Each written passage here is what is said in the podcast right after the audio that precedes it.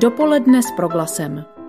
Zajímaví hosté, podnětné rozhovory, duchovní útěcha, ale i čas pro oddechnutí a úsměv. V dopoledni s proglasem se dnes ohlédneme za 34. apoštolskou cestou papeže Františka na Slovensko, která proběhla ve dnech 12. až 15. září s motem s Marí a Josefem na cestě za Ježíšem. A protože je právě dnes svátek svaté Ludmily, připomeneme si i tuto světici, která zemřela před tisíci stolety.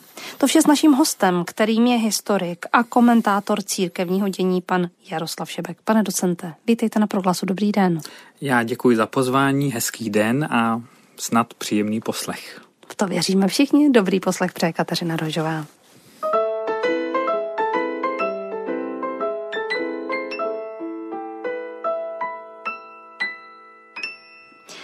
Tak máme za sebou čtyři intenzivní dny, kdy jsme měli možnost sledovat poměrně zblízka návštěvu papeže Františka u našich sousedů. Napadá vás nějaké slovo, které by ty uplynulé dny vystihlo? Jaká ta návštěva byla? Pokud byste na mě, Kateřino, chtěla jedno slovo, jedno, tak bych řekl lidskost. Mm-hmm. Pak bych samozřejmě těch slov řekl ještě daleko víc. Je to otevřenost, je to docela obyčejná mezilidská solidarita.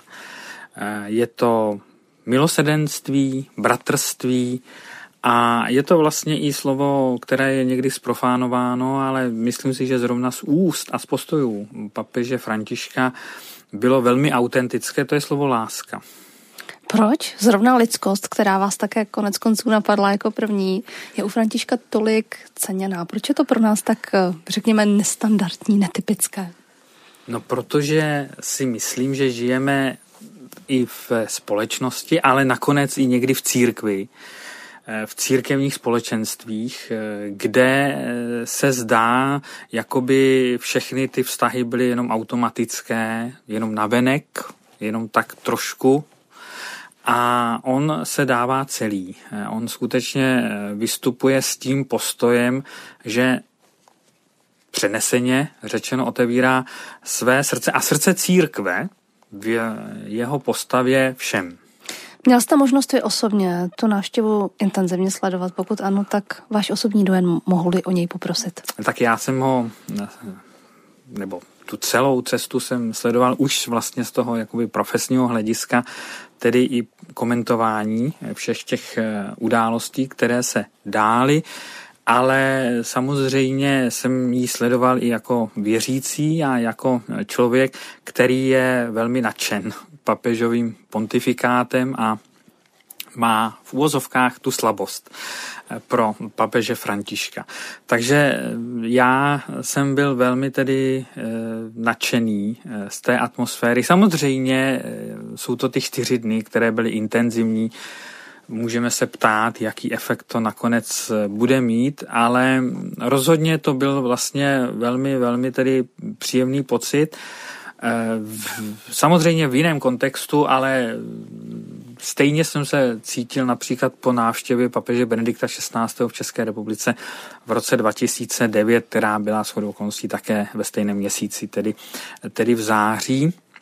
Ale je vidět právě i na té návštěvě Benedikta XVI., že pak záleží na, nejenom na biskupech, ale hlavně na té církevní základně, na lajcích, na kněžích, jaké plody nakonec se dál ještě budou eh, z těch semen, které zasel papež František, eh, rozvíjet. A to myslím, že si uvědomoval velmi dobře i papež František, protože on to v jednom ze svých eh, ze svých, eh, ze, ze svých promluv, konkrétně v katedrále svatého Martina řekl.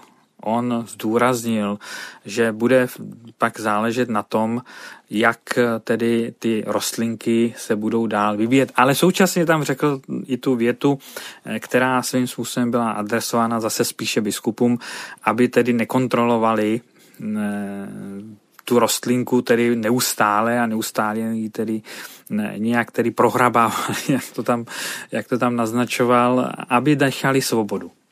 tomu růstu. My se samozřejmě k těm jednotlivým bodům chceme dostat v rámci našeho dnešního pořadu, ale vy jste teď zmínil papeže Benedikta 16.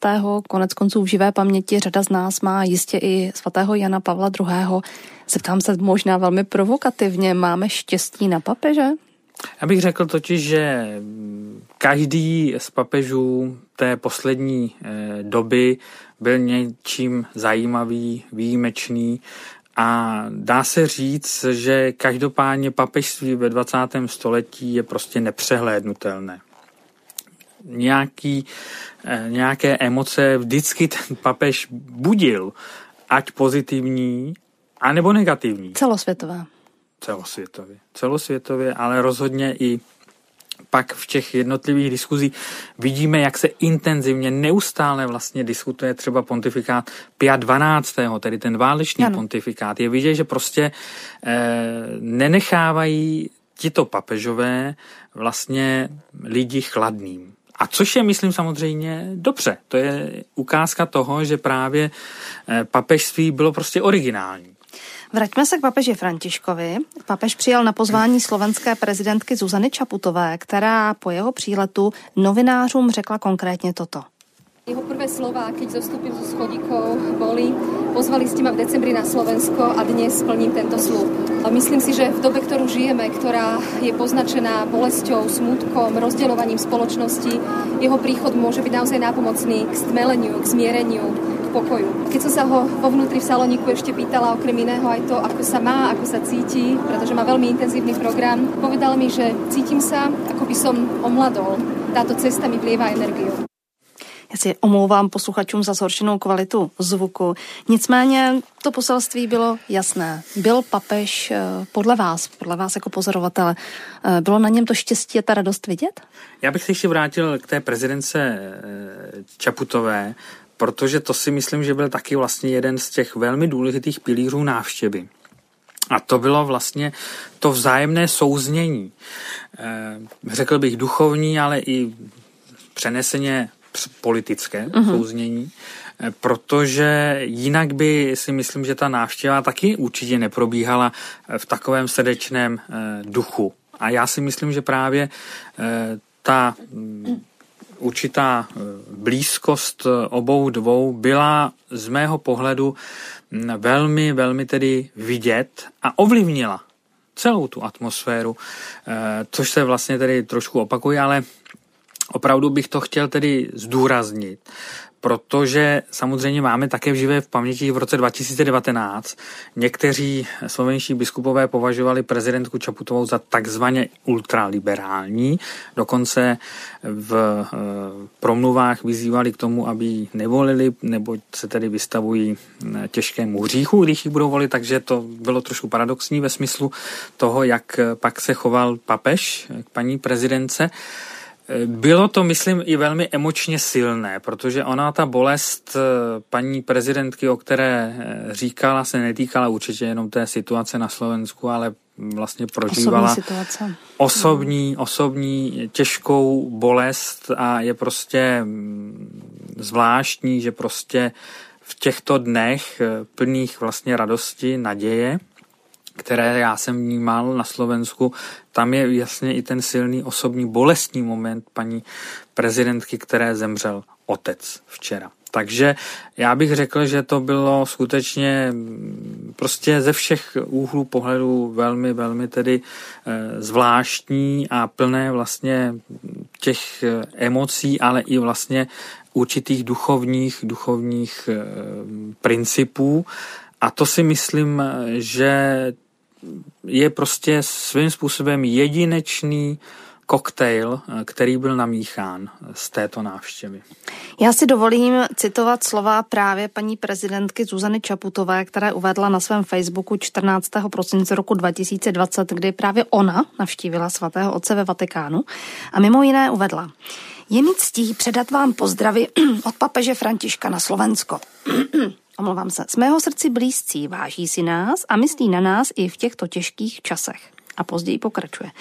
Se svatým otcem nás spojuje přesvědčení, že jedním z nejdůležitějších úkolů, které před námi dnes stojí, je sjednotit naše společnosti, uklidnit lidi, spojit naše země, ukázat, že v dobách opravdového ohrožení víme odložit spory, spolupracovat a vrátit se k základním hodnotám lásky k bližním. Tolik slova paní prezidentky Čaputové. Já se vás ptám, pane docente, spojuje je oba podobný pohled na svět? No to rozhodně. A já bych jenom ale dodal jednu věc, že tohle to neplatí naprosto jenom pro Slovensko. Stejná slova klidně mohla zaznít při nějaké eh, návštěvě papeže, která buď bude nebo nebude v České republice, protože to, co slyšeli slovenští věřící a slovenská společnost, má a skoro bych řekl, musí slyšet i ta společnost česká, protože jsme v úplně stejné situaci. Posloucháte dopoledne s proglasem. Dnes je naším hostem docent Jaroslav Šebek a bude i nadále. A pokud chcete, ptejte se i vy, a to na čísle 775 132 132, kde čekáme vaše SMS-kové dotazy, případně na e-mailu živě zavináč proglas.cz. Bavíme se o návštěvě papeže Františka na Slovensku.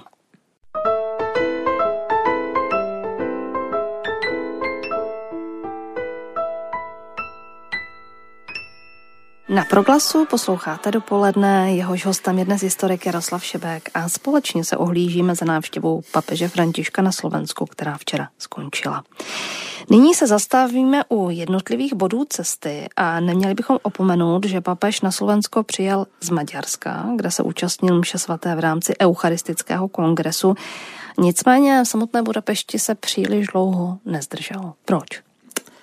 Tak eh, samozřejmě byly komentáře ještě před eh, tím, než se vyjádřil papež na palubě letadla. Po, Tedy včera při zpáteční cestě? Ano, při, přesně tak, jak říkáte Kateřino, při zpáteční cestě, eh, které tedy zdůrazňovali, a já sám jsem to tak vnímal také, že to bylo do jisté míry takové jakoby Eh, uspěchané a trošku takový políček eh, Orbánovi, nikoli v tedy Maďarsku. Ano. To bych chtěl rozdělit, eh, protože jsem byl i často nesprávně interpretován jako celému režimu. Já si myslím, že to bylo spíše namířeno na Orbána a jeho styl politiky, jeho osobní styl Konkrétně politiky. tedy, prosím, abychom... V tom smyslu, že tedy Eh, Viktor Orbán eh, vlastně je právě ten, který tady vyvolává i určitý eh, pocit toho ohrožení, až tedy vlastně přehnaného ohrožení, protože samozřejmě to ta nejistota ta, tady samozřejmě je to. Narážíte na migraci v této chvíli. Samozřejmě narážím nejenom na migraci, ale na ohrožení vlastně i těch kulturních mm-hmm. hodnot, mm-hmm. tradic, kořenů, jo. A myslím si, že vlastně ten eh, jeho styl je vlastně hodně konfrontační, hodně vlastně agresivní. A to si myslím, eh, že papežovi vlastně nekonvenuje a nesouzní s ním. Já se vracím k tomu, Kateřino, co jste říkala před chvílí, když jste citovala slova prezidentky Čaputové a tam vlastně vidět, to je to, co vlastně papeže e, zbližuje se Zuzanou Čaputovou. To je vlastně důraz na to vytvářet spojnice, vytvářet určité e, možnosti komunikace, vytvářet mosty a to si myslím, že úplně u Viktora Orbána Eh, nebylo, nebylo a myslím si, že na to také papež eh, poukazoval i tím, že vlastně to bylo takové trošku chladnější. Eh, všechno hm, přijetí jenom vlastně na půdě tedy Maďarského muzea a nebyla to úplně vlastně nějak srdečná atmosféra. On se samozřejmě snažil, protože si je vědom i toho, že je tedy eh, státník eh, a on se pak snažil trošku diplomaticky celou tu situaci zmírnit, zdůrazňoval to, že tedy byly ty komentáře, že to nebylo eh, nic tedy zvláštního. To, to setkání s Orbánem, takže zdůraznil, že to vlastně bylo takhle naplánováno, i když si myslím, že přece jenom ty komentáře i z vatikánských kuloárů byly trošku jiného charakteru, a on se snažil vlastně ale zdůrazňovat eh, to, že tam byly některé momenty, které byly i blízké oběma eh, vlastně státníkům. On hlavně zdůrazňoval maďarského prezidenta, jak eh, jsem si mohl všimnout nikoli vtedy Viktora Orbána. On hovořil o ekologii, ano, což je ano, teda zrovna věc, o které se v souvislosti s Maďarskem v našich kruzích příliš nehovoří. A hovořil o věci, která je podle mě ale důležitá a která prostě je e, výzvou pro politiky e, ve všech zemích, včetně teď České republiky, a to je situace mladých rodin, které často nemají možnost e, mít vlastní bydlení, protože je drahé, tudíž vlastně nemohou zakládat eh, rodiny a on vlastně eh, ocenil to, že maďarská vláda se snaží třeba podpořit právě ty mladé rodiny. Nepadlo však, jak zdůraznil papež, jediné slovo na téma migrace a nebo právě těch eh, témat eh, vlastně toho kulturního ohrožení. To tam zaznělo tak trošku eh, jakoby, jakoby v tom podcastu, jak se teď říká. Nakolik je v tom moderním papežství vlastně běžný vstup papeže do politických témat? Já si myslím, že v té době, kterou zažíváme ve 20. století, to bylo prakticky vlastně neustále. Pro... Je to správně? Já si myslím eh, z hlediska toho, jak eh, se uchopí eh, ten postoj, to znamená, jestli třeba je to postoj duchovního reflektování těch politických událostí, tak je to, myslím, zcela na místě. A navíc někdy je potřeba, aby papež řekl jasné slovo v okamžiku, kdy se děje tedy něco zlého, nepravého. Já bych tady třeba připomněl i svého poměrně oblíbeného papeže eh, z první poloviny 20. století a to je Pius XI., který se postavil jednoznačně proti nacismu, komunismu i fašismu. Takže já si myslím, že v některých momentech má dokonce i vlastně papež povinnost se postavit na obranu těch nejslabších a těch pronásledovaných. Když a ještě... to dělá nakonec samozřejmě papež František. Dělal to ovšem Jan Pavel II. V tom kontextu, že se postavil proti pronásledování církve v komunistických zemích. Ano. Nejostřeji vlastně eh, z těch papežů, mm, dejme tomu, té éry východní politiky. Když se ještě vrátíme právě k té eh, včera skončené cestě papeže na Slovensko, tak mm, je jistě i zajímavé, jak rychle tahle ta cesta proběhla vlastně po jeho nedávné operaci střev, ta proběhla v červenci. Čím si vysvětlujete vlastně ten příklon nebo to vydání se na cestu takhle brzy? No já si teda hlavně myslím, že posluchači mohli zaregistrovat i to, že v podstatě až vlastně se zpět, nebo zpětně se objevily i zprávy, že byl v ohrožení života ano, ano. papež při této operaci. Takže já si myslím, že on to ale řekl v tom interview, které bylo před eh, cestou eh, i do Maďarska, i na Slovensko, že ono mu to přece jenom trošku chybělo ty, eh, ty cesty, kontakt. protože ten kontakt je pro něj evidentně strašně důležitý. Právě ten lidský kontakt. A on vlastně řekl novinářům, že je vlastně rád, že zase se může takhle s nimi sejít. A ono to bylo i hezké, že i vlastně při té mm, in, při té tiskovce, která byla včera odpoledne na palubě letadla, tak mu někteří novináři říkali, že vypadá skvěle a že pravděpodobně ta operace mu spíše prospěla a on řekl, no ale nebyl jsem na plastické operaci. ano, je to Takže tak. jako vidět, že Přestože byl unaven, to jsme samozřejmě mohli všichni vidět, kteří jsme se dívali ano. na bohoslužbu eh, ze Šaštína. Tam byl už vidět, že ty čtyři dny je opravdu už vyčerpán, eh, byl unaven, ale musíme si uvědomit, je mu 85 let, je po operaci a řekl bych, že celou tu dobu návštěvy a těch několik vlastně projevů velmi významný zvládnul tedy ve skvělé eh, kondici, takže já bych řekl, že ta návštěva ukázala, že tedy, jak se zase objevily spekulace, že by tedy, jestli by nechtěl odstoupit, tak jsou teda naprosto nemístné. Já jen připomínám, že pokud chcete i vy se ptát našeho dnešního hosta, můžete, cesty sem k nám jsou dvě. Jednak prostřednictvím e-mailu na adresu živě zavináč proglas.cz nebo prostřednictvím SMSky na číslo 775 132 132, kam můžete směřovat své dotazy. Eh, pane docente, jako vždy, když se papež vydává na cesty, tak se snaží, aby se mohl setkat s co nejširší skupinou lidí. Eh, připomeňme, že v Bratislavě se potkal se zástupci ekumeny a poděkování za to setkání a blízko zaznělo konec konců i včera při Mši Šaštíně. Tak jaký je ten ekumenický rozměr Františkova pontifikátu, jak ho vnímáte? Já bych Kateřino ještě řekl jednu věc. On totiž poděkoval za ekuménu, skoro bych řekl na prvním místě také hmm. Maďarsku. Takže je vidět, že pro ně je to důležité téma. Jedno z těch opravdu klíčových, protože to souvisí s tím, co už jsme nějakým způsobem diskutovali. To znamená, on chce vytvářet prostory k dialogu, prostory k mm, taky možná i sprofanovanému slovu k jednotě. Eh, já bych řekl k sounáležitosti, a, Konečně všichni jsme bratři, jak říká ano, sám ano, ve své to právě si myslím, že bych ano. zase odkázal na tu legendární, už si myslím, encykliku Fratelli Tutti, která taky vlastně se vznášela eh, nad touto papežovou návštěvou.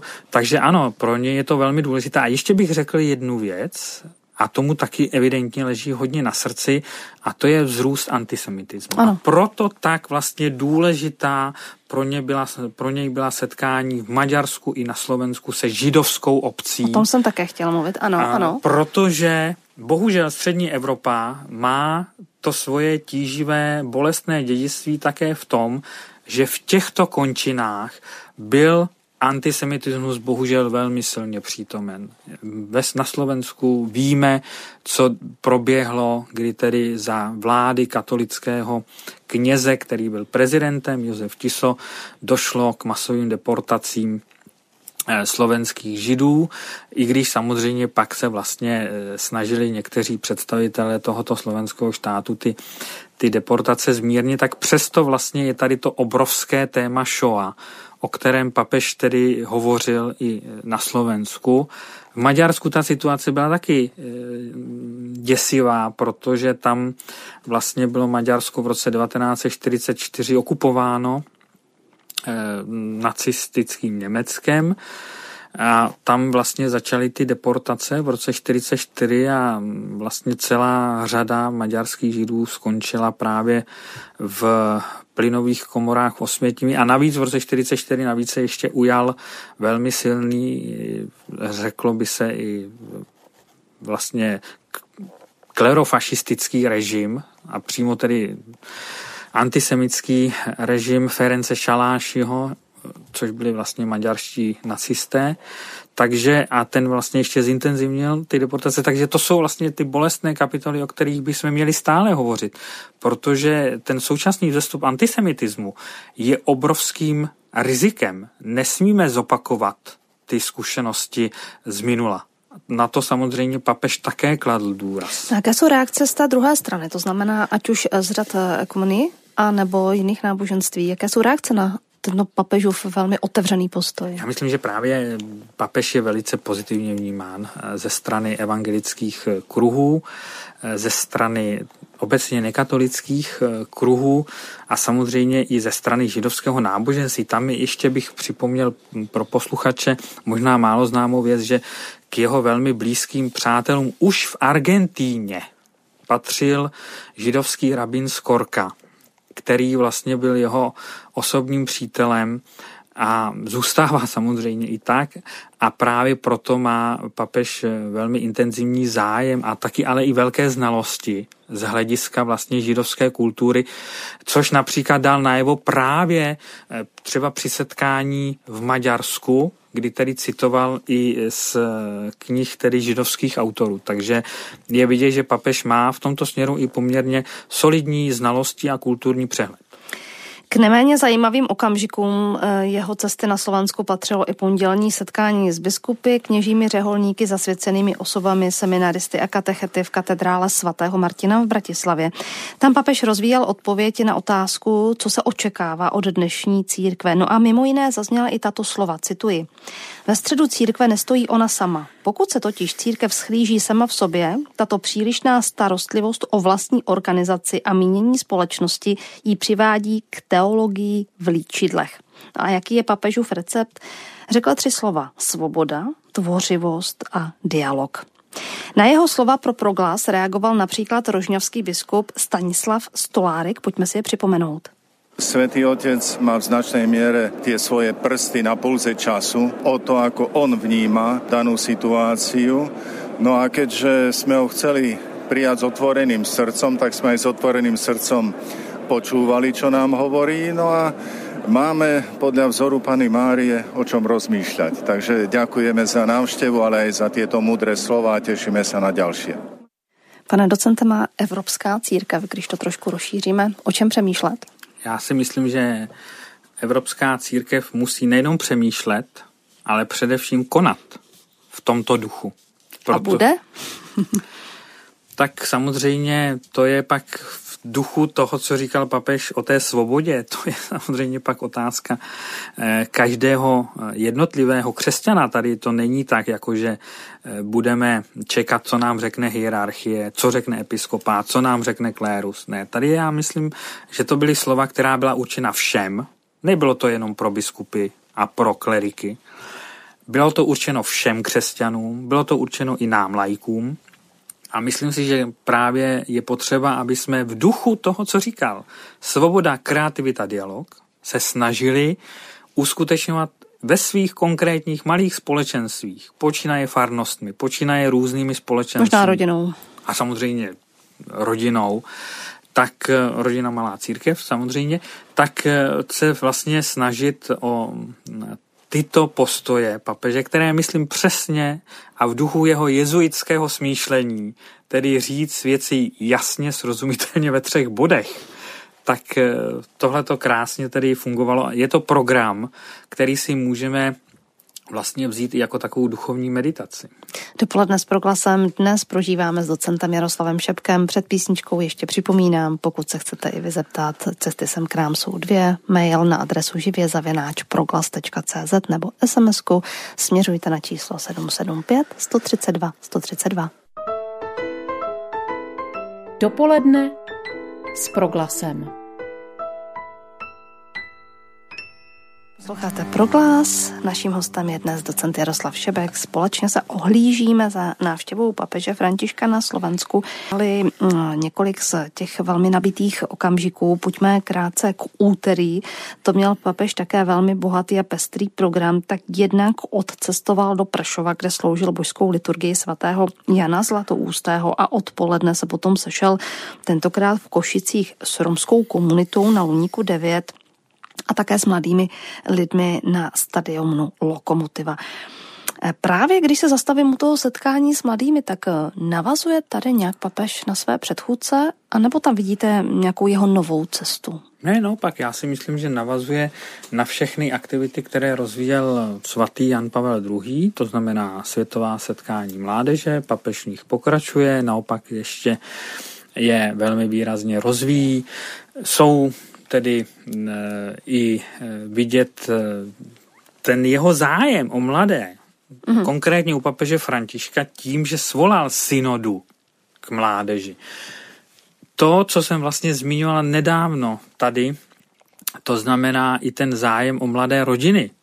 To všechno vlastně, aby měli sociální a ekonomický tedy standard nějaký slušnější, tak to všechno ukazuje na to, ano, to je pro papeže velký zájem, protože samozřejmě mládež je e, pak budoucnost církve, to je jasné, protože eh, není to ale všem jenom budoucnost církve, je to samozřejmě i e, otázka demografického vývoje Evropy, protože papež zdůrazňuje to, že Evropa stárne a pochopitelně tohle je tedy velké téma, které by mělo být velkým tématem i pro politiky. Není to jenom otázka vlastně podpory seniorů, která je samozřejmě na místě, ale je tady i podpora vlastně mládeže. Papež na to upozorňuje. On vlastně vyváženě hovoří o obou dvou tedy pólech našeho života, jak o stáří, tak o mládí. Takže já si myslím, že to je tedy v tomto směru vlastně kontinuita. Papež eh, si myslím, co pro mě bylo velmi oslovující, bylo to, že používal takzvaný ten necírkevnický jazyk, mm-hmm.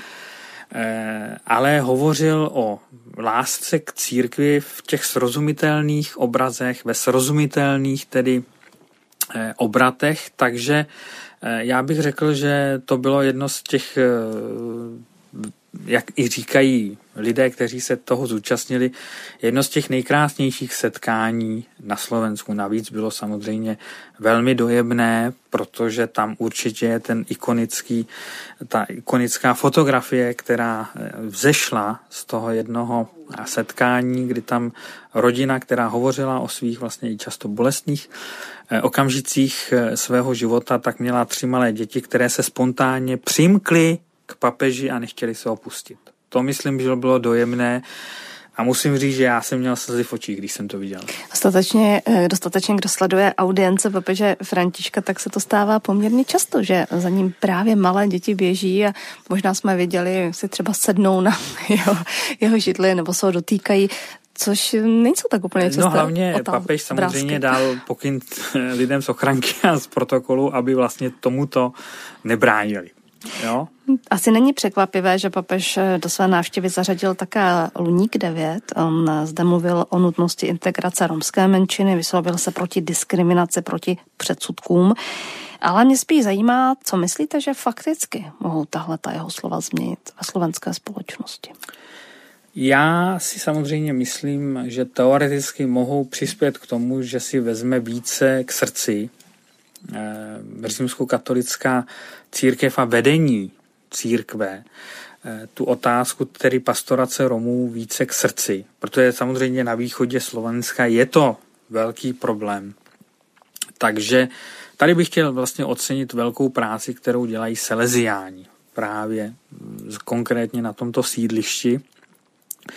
Ale dá se to samozřejmě vztáhnout i na to, že on samozřejmě nehovořil jenom jakoby k Romům, což bylo jasné, ale on vlastně hovořil pro církev jako takovou, abychom se snažili vlastně přijmout opravdu vlastně každého, i když nám úplně nemusí být sympatický. Jo? Takže to si myslím, že jsou vlastně ta důležitá slova a důležitá poselství.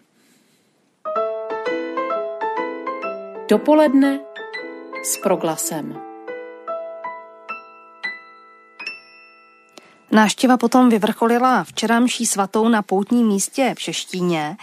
Pro mnohé překvapivě zde byl mezi biskupy i trnavský arcibiskup Robert Bezák, který jen připomínám byl za svého úřadu odvolán v roce 2012 za dosud řekněme nejasných okolností. Očekáváte nějaký možný posun v této věci? Bylo to pro vás překvapivé? Bylo to pro mě překvapivé, ale zase musím říct, že ne až tak, protože ty signály tady už byly. Eh, protože v červnu dostal eh, Robert Bezák, eh, když mu zemřel otec, kondolenci, osobní kondolenci od papeže, který poslal navíc ještě věnec.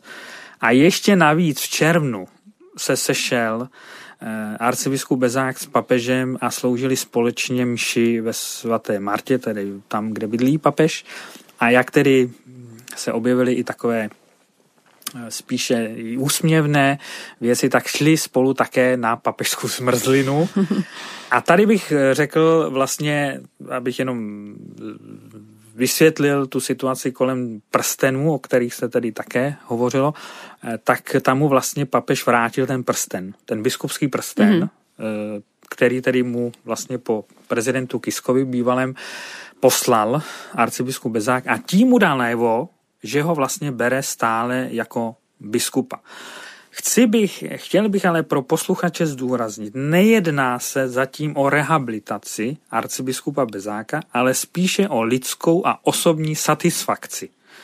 A samozřejmě si myslím, že ta otázka je otevřená, ale řekl bych, že ta situace je mnohem, mnohem, mnohem lepší, než se třeba zdálo ještě před několika měsíci. V tomto směru tedy jako cesty vlastně možná i k opětovnému začlenění Roberta Bezáka do nějakého církevního úřadu. No a co tato situace, tato gesta mohou znamenat pro slovenské biskupy, pro slovenskou církev? No tak slovenští biskupové se vyjádřili včera v tom smyslu, eh, že tedy to pro ně nebylo překvapení, když tam byl vlastně ve velmi čestném místě Robert Bezák v blízkosti papeže. Musím říct taky, že pro mě byla eh, docela oslovující ještě jedna věc, kdy při homílii papež František v jednom okamžiku se podíval směrem, kde seděl arcibiskup Bezák a řekl, že Slovensko potřebuje svědky Evangelia. Což pro mě bylo docela jako taky e, vlastně zajímavé.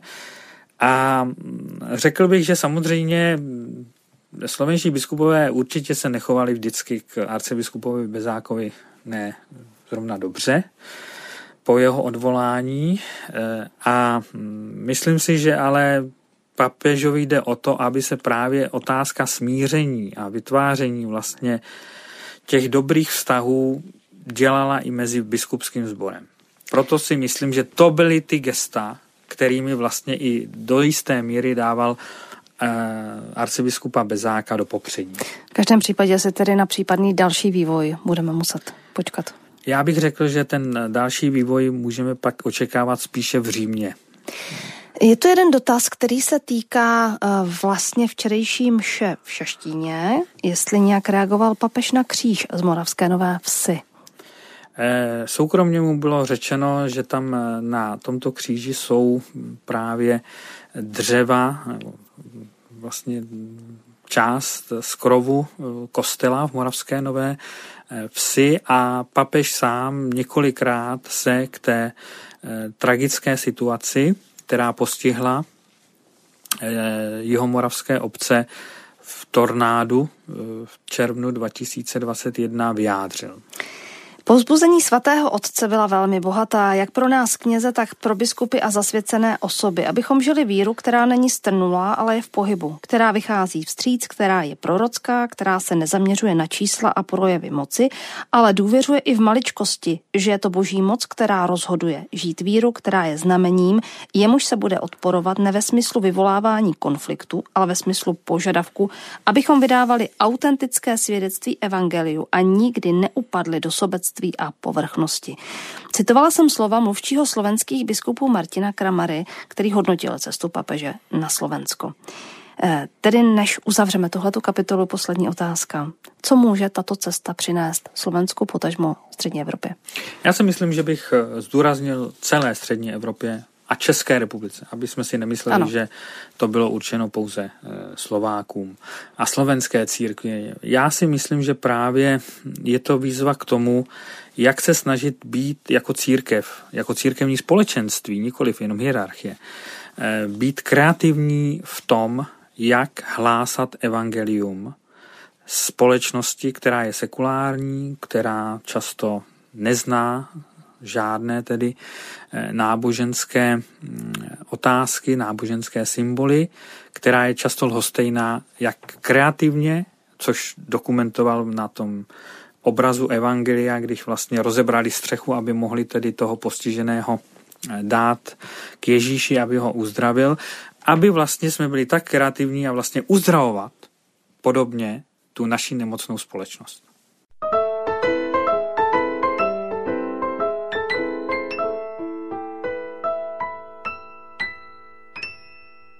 Právě dnes prožíváme také svátek svaté Ludmily a protože od její smrti uplynulo 1100 let, připravuje se řada oslav k uctění její mučednické smrti. Na svatou Ludmilu si i teď připomeneme s mým dnešním hostem, kterým v dopoledni s proglasem zůstává pan Jaroslav Šebek. Na začátek jasná otázka, co vlastně můžeme s jistotou o svaté Ludmile po těch letech říct?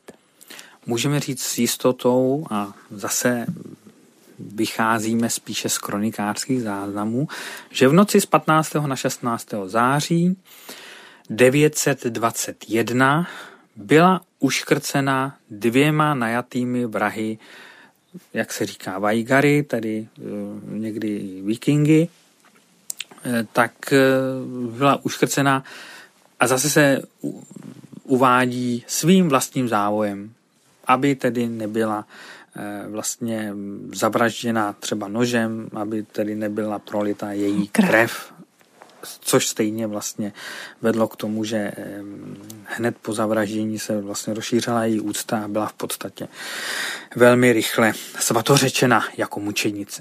Takže můžeme samozřejmě i říct, že víme o tom, že byla v podstatě určitou regentkou, tedy vlastně správkyní království společně se svojí snachou Drahomírou vychovávala oba dva syny její, tedy Boleslava i samozřejmě, a to hlavně tedy svatého Václava.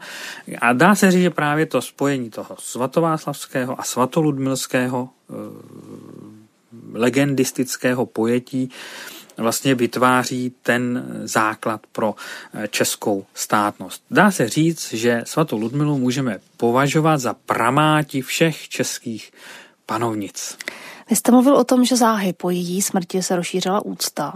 Co, co bylo příčinou toho, že to bylo tak rychlé? Já myslím, že to byla ta příčina, která vlastně vede k tomu, že svatá Ludmila je velice populární i v současné době. Mm-hmm. A to je to, že ona byla vnímána opravdu jako laskavá, jako ta, která eh, šíří eh, skutky milosedenství, eh, která je vlastně milována svým lidem, jak nám říkají legendy. A to jsou všechno vlastnosti, které pak i třeba v 19. 20. století, kdy třeba úcta k jiným svědcům poněkud upadá, vede k tomu, že ta ludmilská úcta je v podstatě velice velice intenzivní a velice živá, což nakonec dokumentuje i skutečnost, že v 90. letech je dokončen 19. století, je dokončen eh, monumentální kostel svaté Ludmily na současném náměstí Míru na Vinohradech. Mimochodem připomeňme našim posluchačům, že právě odtud bude dnes v 16.30 přenášena na vlnách proglasu Mše svatá, taková pozvánka k odpoledni. Pane docente, víme, že výklad našich dějin v historii byl mnohokrát, řekněme, velmi kreativní. Jak to bylo se svatou Ludmilou? Jak se zacházelo v dějinách právě s jejím odkazem a obrazem? No tak naštěstí právě v případě svaté Ludmily nebyl až tak kreativní jako v případě jiných svědců, jako je například svatý Jan Nepomucký nebo i nakonec její vnuk svatý Václav. Ale samozřejmě i v době 19. a 20. století můžeme vidět určitý úpadek o osud svaté Ludmily, i třeba z toho důvodu, že obecně třeba ten český národně liberální pohled vnímal přemyslovce, samozřejmě Václava i svatou Ludmilu, jako ty, kteří otevírali cestu pozdějšímu německému vlivu. Takže se dokonce i stávalo to, a vlastně do jisté míry to naznačil i náš velký dramatik Josef Chajtán Tyl ve své hře Drahomíra její synové a krvavé křtiny, že vlastně Drahomíra nejednala tak úplně špatně, když vlastně jakoby dala pokyn k tomu, aby Ludmila, která vlastně chtěla, stejně jako svatý Václav, určitou dohodu s německými sousedy, aby vlastně byla zavražděna. Takže to je taky takový zajímavý třeba moment, jak se tady vytváří obraz svaté Ludmily. Ale naštěstí vlastně dlouhodobě je vnímána především jako ta patronka vzdělanosti, patronka výchovy, ne náhodou samozřejmě církevní školství jí má jako svůj symbol. Letošní svatoludmilské oslavy vyvrcholí v sobotu 18. září, eh, kdy se na Tetíně uskuteční slavnostní mše svatá v 11 hodin. Hlavním celebrantem bude papežský legát rodák ze Skalky u Litoměřic, kardinál Christof Schemborn. Čili závěrečná otázka, kým by pro nás Ludmila dnes měla být?